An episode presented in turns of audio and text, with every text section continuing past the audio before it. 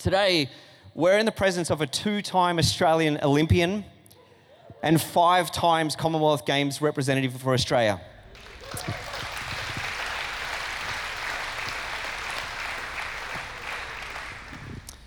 A lot of people don't realize, and you'll hear the story as we go on because there's a lot of interesting parts to this story. But Eloise really is a statesperson in the Australian Olympic and sporting um, team. And she's one of the most respected sports people. And it's an incredible honour for us to have her here to share her story and also that of Julius Achon. So, would you give her a big warm welcome as she comes this morning?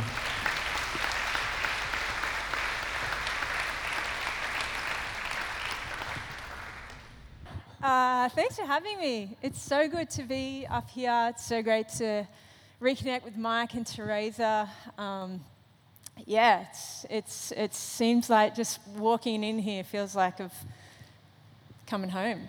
Oh, so cool. um, yeah, and it's honestly, it's so. Um, I'm just so happy for you guys to, to be leading such an incredible church. And you guys are so lucky, by the way. I hope you know how lucky you are and how blessed you are. There's a lot of people that, that miss you, Mike, and miss you, Teresa, back in the Shire.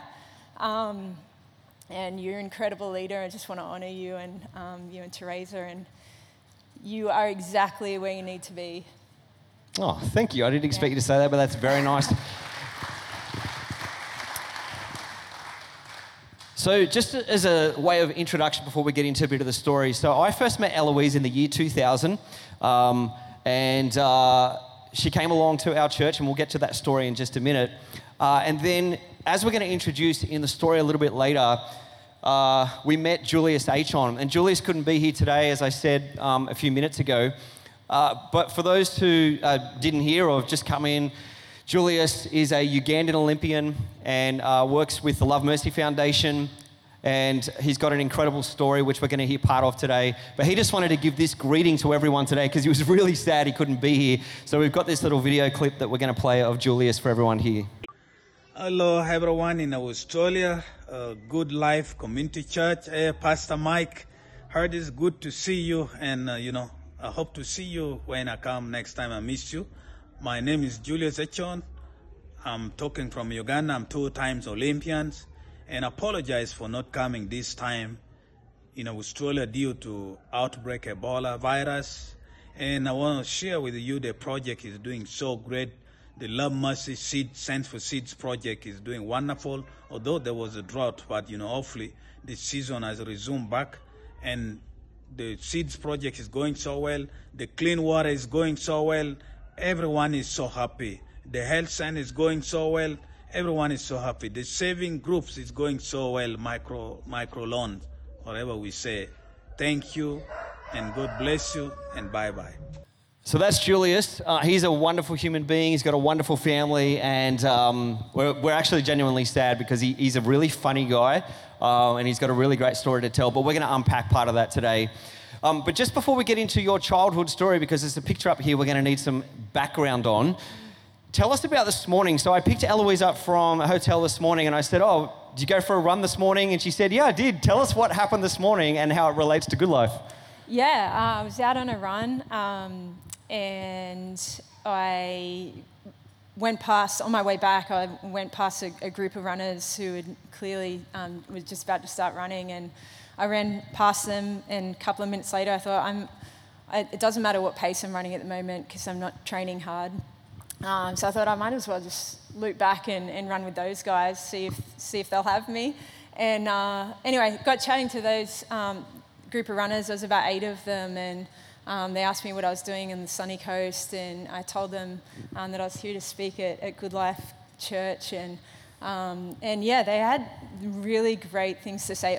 All of them, they started rattling off all of the good things that this church did, and um, yeah, it was really encouraging. I hope you were encouraged by that, and it's it's um, it's not an anomaly, but it, it is different that people that don't necessarily go to church know exactly what the church does and know exactly what good things they do. And it was all so positive and, um, yeah, really heartwarming. So be encouraged that you're doing good things and the community is noticing and seeing it.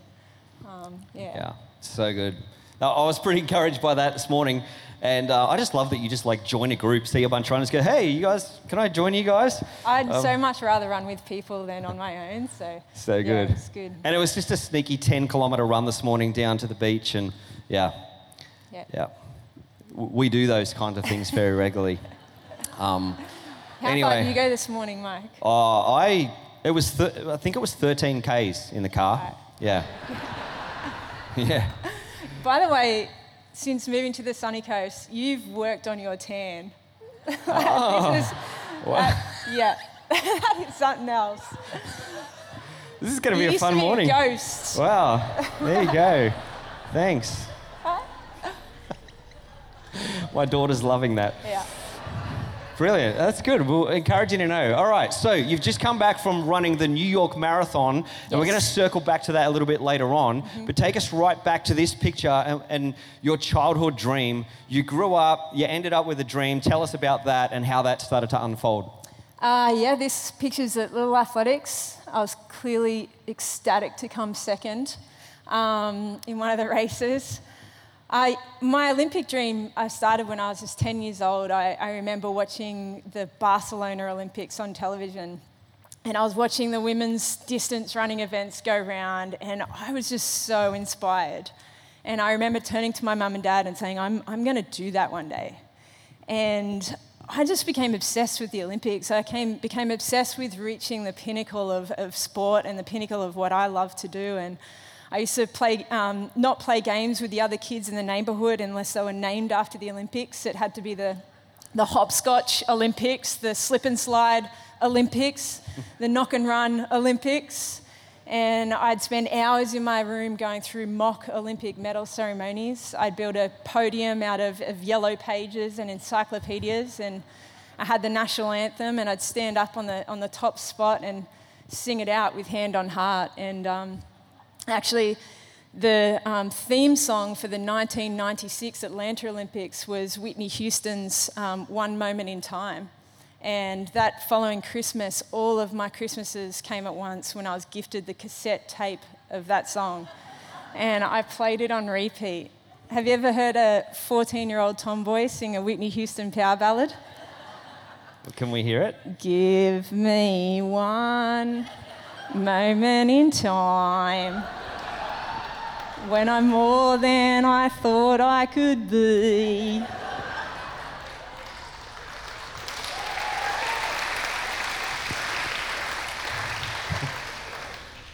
Kath and Kim couldn't have done it any better. so you grow up with this childhood dream. Yep. Um, in the year 2000, I was a young youth pastor in a church in Sydney. And oh gosh, this is not a good start. Um, and, a, and a young girl walks into our church, uh, an auditorium not too different from this. And I'm just seeing Kat straight through here because she was there at that time. And um, tell us what happened and why you turned up there. Who invited you? Like, what happened? And what was the backstory to being there at our church? Yeah. I was 16 years old. I was in year 11 at school. And I just qualified for my first Olympics, the Sydney Olympics. And um, it was all very exciting. I was measured for the uniform, I was selected for the shadow team, and I was excited out of my skin to run at my first Olympic Games. And um, three weeks after qualifying, I suffered my first major injury of stress fracture, and uh, I was forced out of the Olympics. And uh, I was at school um, not long after I had the news and the diagnosis and everything, and this is, these are good tears, by the way. Um, and a friend came up to me and, and she said, I, I heard about what happened, and I just want you to know that I've been praying for you. And, um, and I believe that God's got a great plan for your life. And uh, she was actually not a friend at that point. I hadn't ever met her. She was actually new to our school. She'd been kicked out of the Christian school. Classic.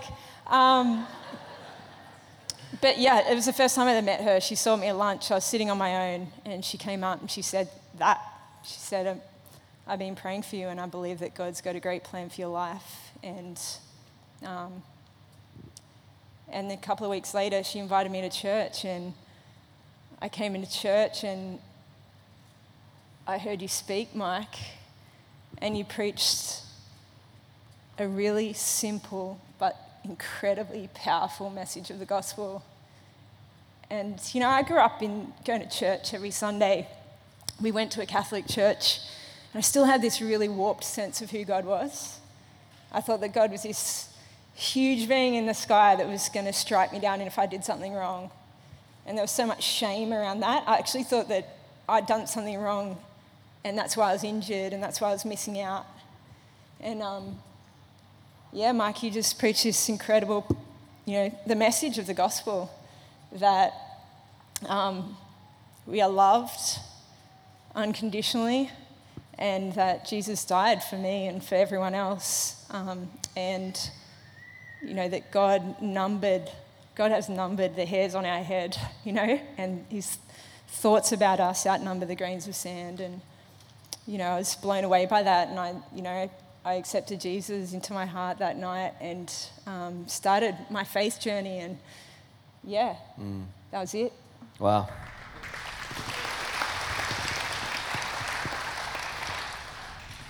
So lots of people were with you in that journey. That was a tough year.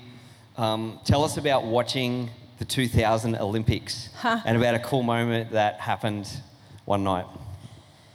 Yeah, I uh, so I watched. We went out to the stadium that I would have um, to watch the race that I would have been in. It was the same night as Cathy Freeman won gold, and some of you will remember this night. It was the most inspiring sporting moment I have ever seen.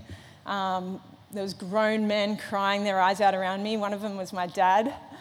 And I begged my mum and dad to let me go for a run after, um, after the, the meet. And um, by the time we got back to, to the Shire, I, I'd worn them down and we drove over to the local oval and there was no lights on. It was after midnight by this time. Dad just drove the car up straight on top of the field and turned the high beams on. And I ran around for about 20 minutes just imagining and dreaming what it would be like to run in the Olympic Games one day. And, you know, my dream was still alive. It didn't have a, a use by date. And failing once didn't mean that failure was always going to be my story. After the 2000 Olympics, you dusted yourself off and you went, all right, let's keep going. Mm. Tell us about the lead up um, to what was ahead. And did you give up? Did you keep going? Obviously, you kept going because we already told everyone at the beginning that you were a two time Olympian. yeah. But let's pretend they didn't remember that part. What happened? Yeah, I, have we got a picture of the poster that I um, made?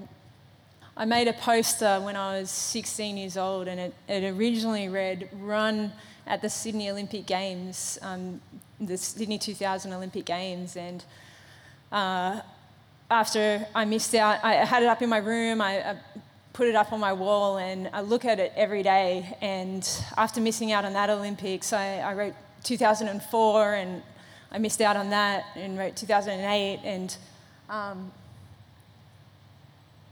after I missed out on 2008, I was so discouraged and I, I took it down off my um, wall in my room and I didn't see it for a few years. And then when I, um, when I was the night before I boarded the plane to, to go to the London Olympics, my first Olympics, um, my dad found it underneath the house and uh, dusted it off and ceremoniously handed it to me.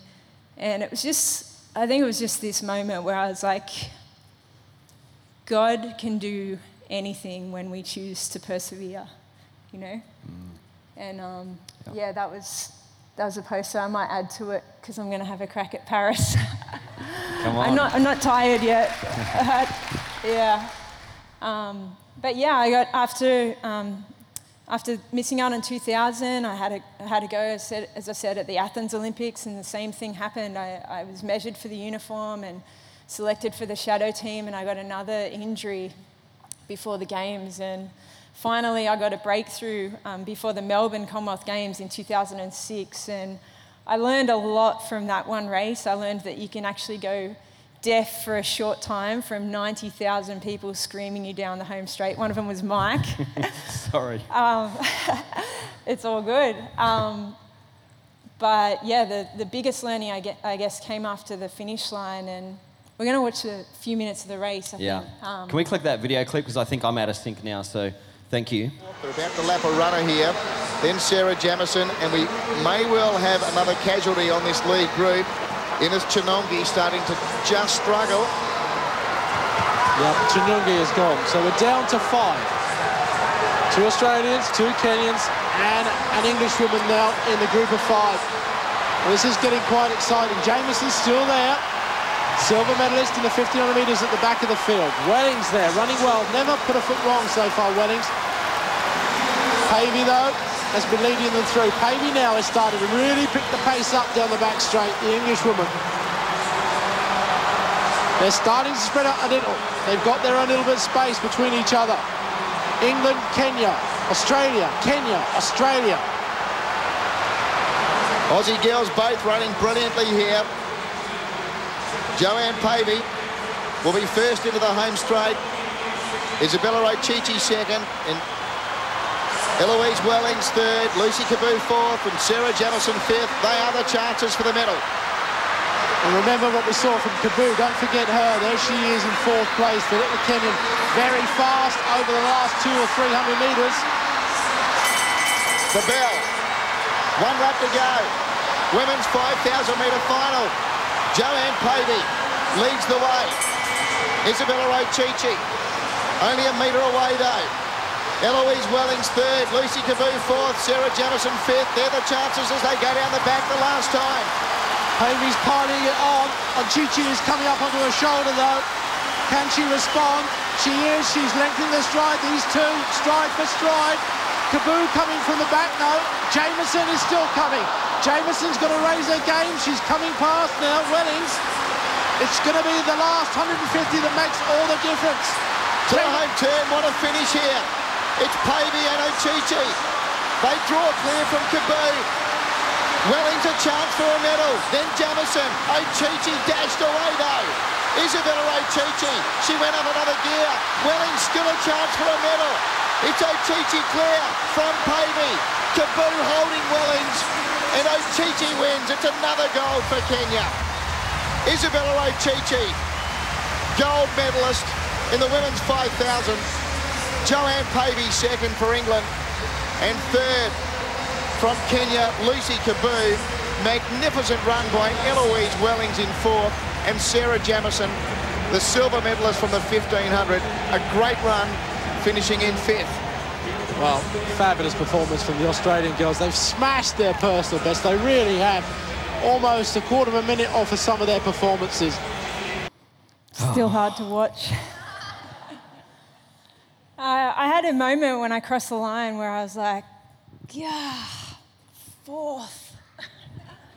it's always the hardest place to come because you, you walk away without a prize, but I feel like God really spoke to me in the days leading afterwards where, you know, I'd put myself in the best position possible.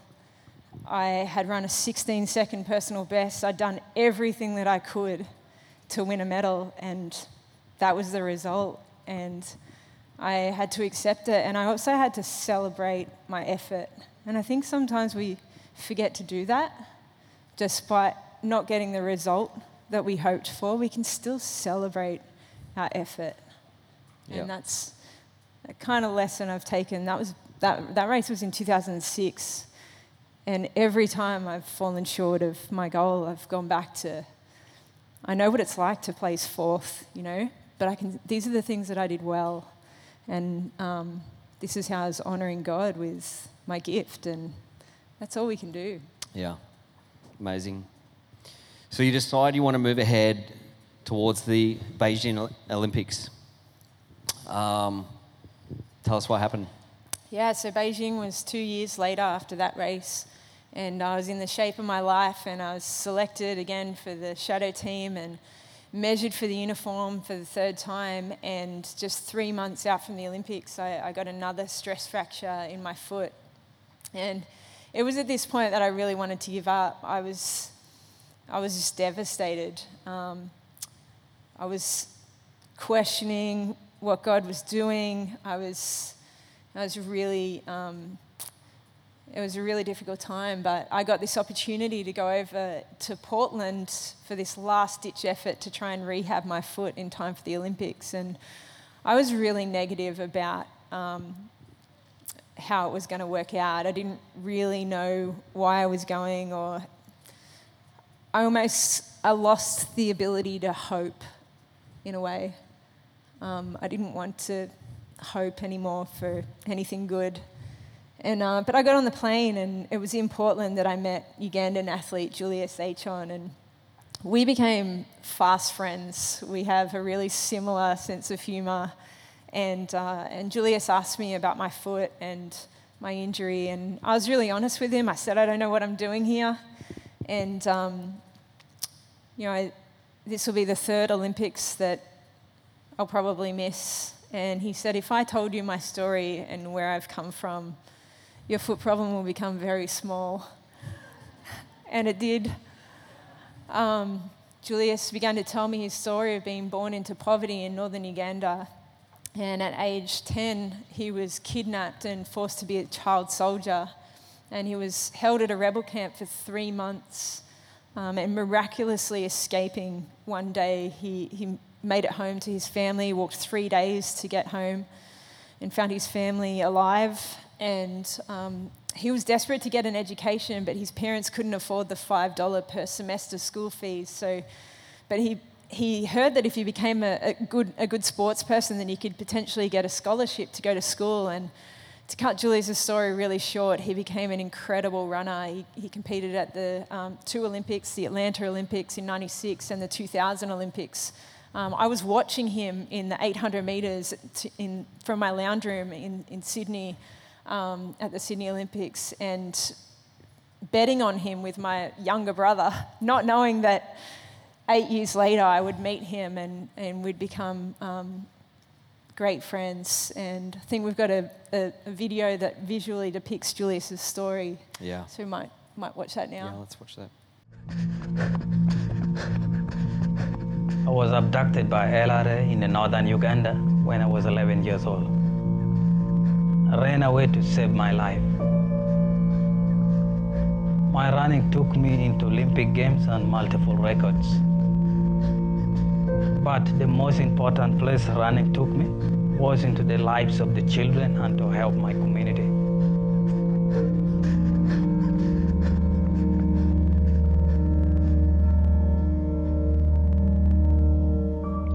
My name is Julius Achon. I'm 38 years old.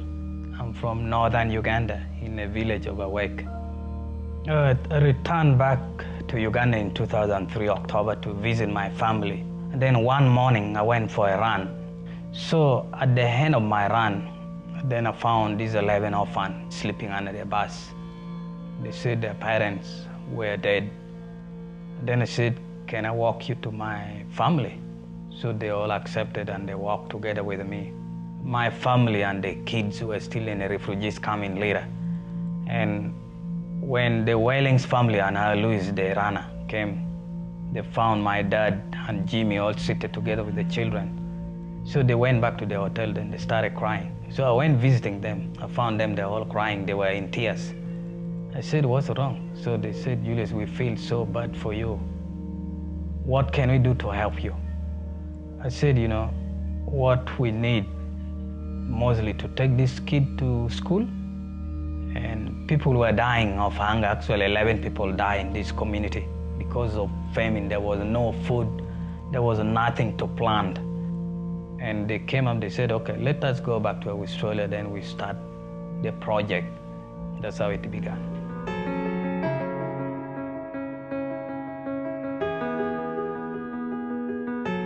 My favorite thing about Love Mercy Foundation, it has brought my community together. It has reduced the number of orphanage or the street kids. People are no longer starving or dying from hunger. People are able to make money from selling their food crops that Love Mercy give. And also with the medical health center, so far the record is showing that we have treated over 17,000 people. Without World Love Mercy, I think many people in my community could have died. And I also I thank God for bringing me back to my community to look back and help in that way. Oh, the reason why I do this to show to other people that they can do it, that one humble person can make a difference. I used to run to save my own life, but now I run to save the life of others.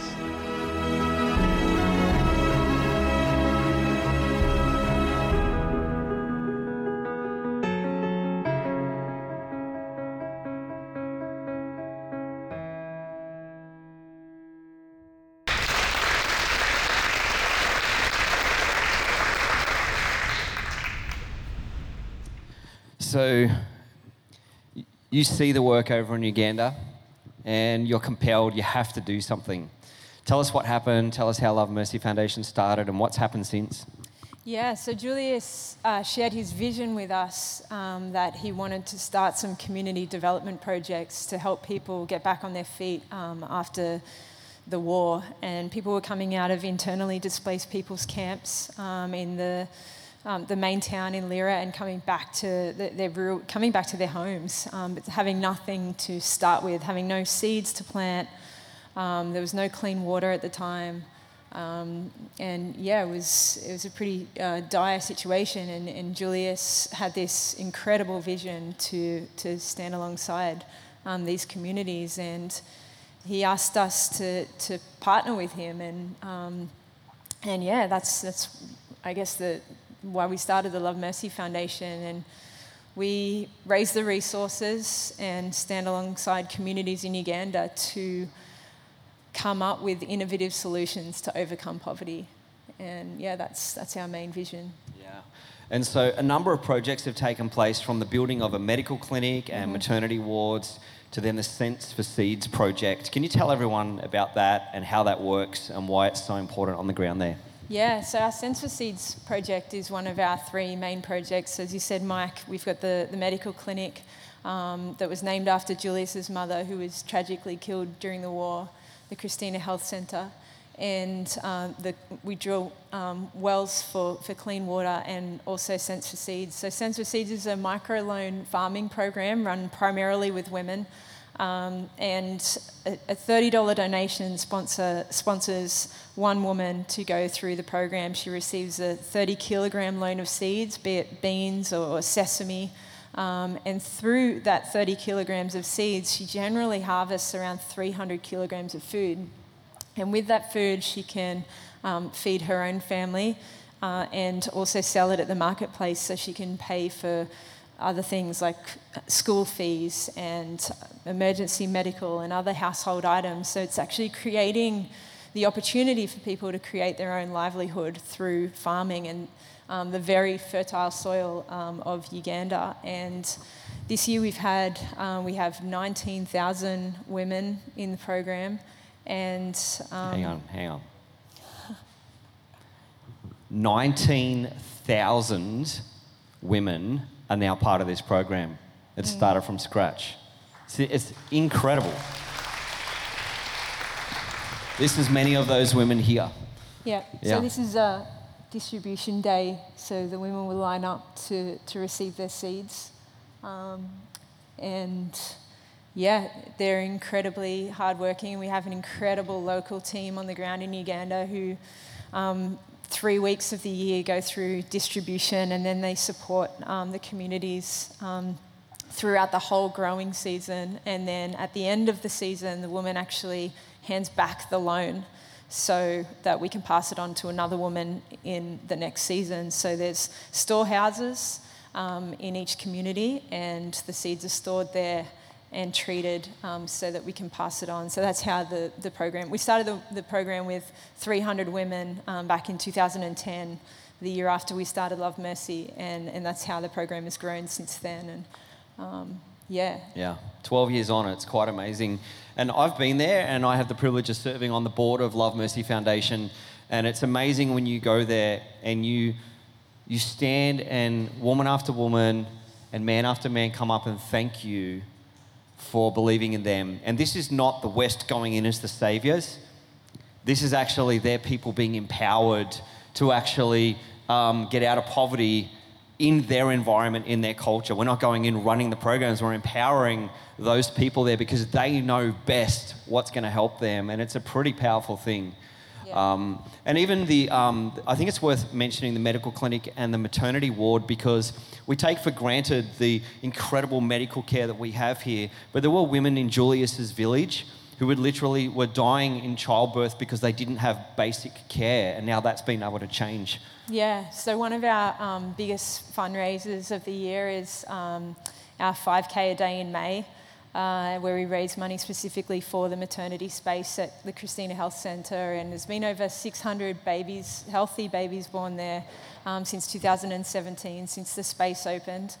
And uh, just this May, this year, we raised enough money to buy an ultrasound machine and also pay for a sonographer um, to be able to um, work three days a week in at the clinic. And um, she started about a month ago, and um, women are being able to come in and um, get an ultrasound, find out the sex of their baby, find out if they're having one or two or three um, babies, because often that's the case that a woman will come in and um, we had a woman about 12 months ago um, who had triplets and had no idea she was having triplets. Um, and yeah, it just gives us, I guess, our team the ability to um, go that extra level in care um, for the women who are pregnant in this area and, um, and give them the opportunity to let them know if there's going to be any issues with their, um, their, the process of actually having the baby so that we can refer them to the main hospital, which is where they will do emergency cesarean. So eventually, the vision, the next step we want to take for, for the Christina Health Centre is to go to a level four clinic um, where we will be able to. Um, deliver um, babies through surgery and have a, a surgeon on site um, so I guess that's the, that's the next vision and next step for the clinic. Yeah, it's incredible. Uh, you can clap. it's worth celebrating, you know. We're going to get to uh, what's happened in your career since in just in just a moment, but it's one of the things that I th- thought was worth highlighting today and is so important is that for so many of us, we have a dream when we grow up. Eloise had a dream to become a Olympian. And she stood on those yellow pages books and she dreamed of it. She ran around that track on a night when she could have been so devastated that she didn't get to do what she was doing. But the dream was still in her heart. And what I love about this story, and I think is true for everyone in this room, we all have some hope, some skills, some talent, something that we do that we've gravitated towards our career, the opportunities that are placed before us. And what I love about this story is the story of two young people who grew up in two different parts of the world with a dream. Eloise to be an Olympian for Australia, Julius to become a professional athlete so he can literally get out of his own poverty and get educated. And in the crazy mystery of life and how it seems God works, these two people come together and they meet and they share each other's stories. And this story gets caught up in a far bigger story that we would say is the, the story of God, the story of what God is doing in bringing our individual stories together to be part of something so much bigger. And I'm wondering, before we get to the next part of your story, if you can tell us what does it feel like to have made it to, in 2012, you finally made it to the Olympic Games um, in London. Tell us about that moment. Yeah, um, it was an incredible moment. I just remember being really, really overwhelmed. I remember walking to the starting line having flashbacks of all of the times that I'd had to fight for this moment. And um, yeah, it was incredible. I could see my family up in the stands, like right up in the rafters, I think. But yeah, I could see them. And um, yeah, I think by the time I finally lined up at the Olympics, I felt like my my, the reason for running the Olympics had a greater purpose and a greater meaning through um, my friendship with Julius and, and through Love Mercy. Yeah. So you run this Olympic Games. It's not your greatest race. it wasn't, I was way too emotional. Um, and, but it was an incredible experience, and it, it actually set me up for, for my second Olympics, which was which I was really happy with, with um, in terms of performance. But um, in the lead up to London, it was about participation. I remember talking to my coach a few months out, and he was saying, "I'm gonna, I'm gonna really be conservative with your training here. We're not getting injured this time, and you might go in undercooked, but you're not going to be injured, and um, you're going to live this dream." Mm. Why is there so much emotion there for you about that? Uh, typically, my coach He's about winning, he's, which is what you want in a coach, right? but for him to see that this, this moment meant a lot. Yeah. And to, um, and I don't share this a lot. This is probably why I'm getting emotional because I don't get the opportunity to do it. But yeah, he just saw that okay, we're we're going to go in. We're not going to go in in the best shape of our life, but we're going to get to the line this time. We're going to get to the start line. We're going to get to the finish line, yeah. and that's going to set you up for, you know, you're going to you're going to tick that box. You're going to live that dream. And almost after making the Olympics, I felt free, mm. and I felt like to go to the, my second Olympics in Rio. I was like I was willing to like take risks because I was already an Olympian. Yeah. I already, you know, I'd already made it, and and those risks, and I had fun being able to take those risks, and rather than being afraid yeah. of what might happen. Wow, so fascinating. Mm. So then you've gone on, and so you've finally made two Olympic Games, which was a lifelong dream that you'd had. You've got the Love Mercy Foundation going and some incredible work happening. And then you come to um, another big race, and there's a story that I want you to tell about what happened. And I think we've got a photo here um, of this moment. Can you tell us about this moment? And then we're going to finish with one more quick story of a recent race and your trans- transition to marathon. Yeah, this, this moment got a fair bit of media. Um, this is um, this was an interesting moment. It was 2018 Commonwealth Games on the Gold Coast. It was a 10,000 meter race. I was ranked number one going in, and I had an absolute shocker. I had one of the worst races of my career in the green and gold, and I was walking away off the track after crossing the line just embarrassed, really, really ashamed and embarrassed. And I was looking for somewhere to hide. And uh, I turned around and I saw uh, Lineo Chaka from Lesotho um, still running, and I saw my teammates waiting. And I just had this moment where I was like, I need to go back. As embarrassed as I am, I need to go back and, and honour this moment because um, she was she was in as much pain as I felt like I was in as well. You know, it's it's, um, it's a race for everyone. Everyone's on their own journey within the race, and um, yeah. And then I guess after the race, I was because there was so much media around it. I was really I was a bit concerned about how Lineo felt about it. About so just to set the scene for those who didn't see it um, Eloise and the Australian athletes waited. Everyone else walked off, finished their race, and they waited for her and embraced her at the end. Um, that's just important just to understand that context. Yeah, so um, I was worried about how Lineo was um, taking the media around her, whether she was okay about it. Um, and so I sought her out in the village and um, and got to meet her again. And um, the first thing she said to me was, Thank you for waiting for me. I got back to my room and let the tears fall um, because I did not have to finish the race alone. And uh, that just was touching. it made me think about who else in my life I need to metaphorically slow down for and see and help feel seen. And who else I need to um, just come alongside outside of racing and running and help me.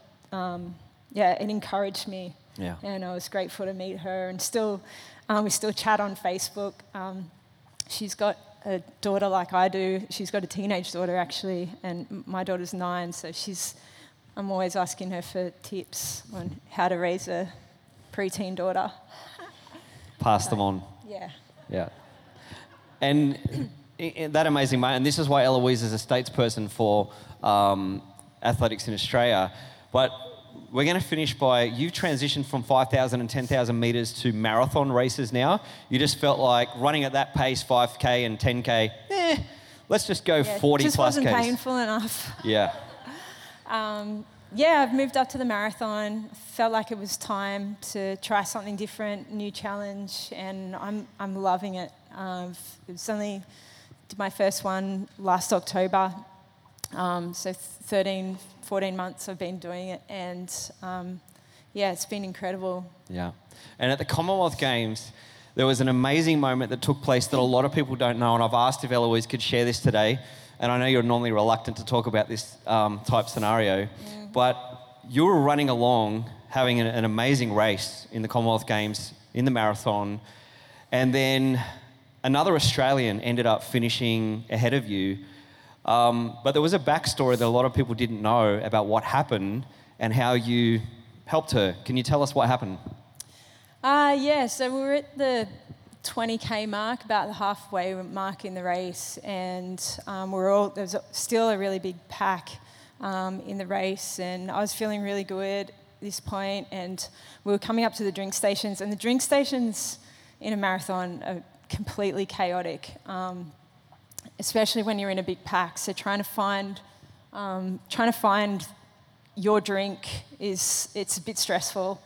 And uh, anyway, I got my drink and I saw Jess um, a few meters ahead, and I heard her say something that's not in the Bible. Um, and I came in alongside her and I said, What's.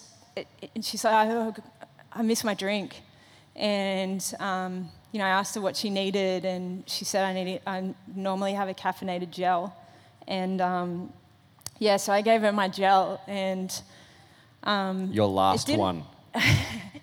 I don't think it cost me the race. I, it definitely didn't cost me the race. I, th- I actually think it helped me to be able to help her. You know, a, few, a couple of weeks beforehand, we were training um, in Switzerland together, Jess and I, and we talked about working together in the race.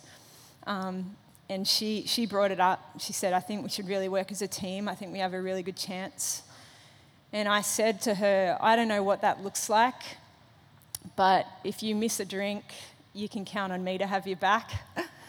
So I kind of had to honor that because I said it. Yeah. Um, but honestly, she'll probably never forget it. And in the weeks leading after, um, I'll be honest and I'll tell you that because I came, came forth again. And um, I was kind of having this conversation with God, going, why do I have, always have to be the nice guy? Can't I just win sometime? And I just felt like God saying back, success looks different to me than it does to you. And I've had to relearn that a number of times in my career. Like, success to us, or success to me as an athlete, and to many others as an athlete, and to us as Australians, we love winning medals, is winning and crossing the line first. But I think success to God is being the person that He's called us to be, no matter what, within, within the race and within using our gift. And um, that was another opportunity to do that. And um, yeah, it was a privilege, really. I joked with Jess last week because we, we ran the New York Marathon last Sunday together, and I joked with her before the race. I'm like, you know what story you didn't tell? Because I'm a germaphobe from way back. And in the warm up area of the Commonwealth Games, she was like, I forgot to bring my body glide. And Body Glide is an anti-chafe cream that is comes in a roll-on, and it's not the sort of thing you want to lend to anyone. You know, you put it in all your crevices. Like marathon running is much less glamorous than it even looks. Um, but I lent her my bloody Glide before the race. I'm like, you didn't tell that story. That I was the reason you didn't get chafe. Um, but yeah, we had a really good time, and um, I'm still believing that there are brilliant races ahead, and that's why I keep doing it. But it's not the only reason. Um, but yeah, Yeah. I'm believing Well- for good things ahead. Eloise Wellings, you are an absolute inspiration to us, to our country, and we want to thank you for sharing your story with us today. And it's, yeah, it's pretty incredible.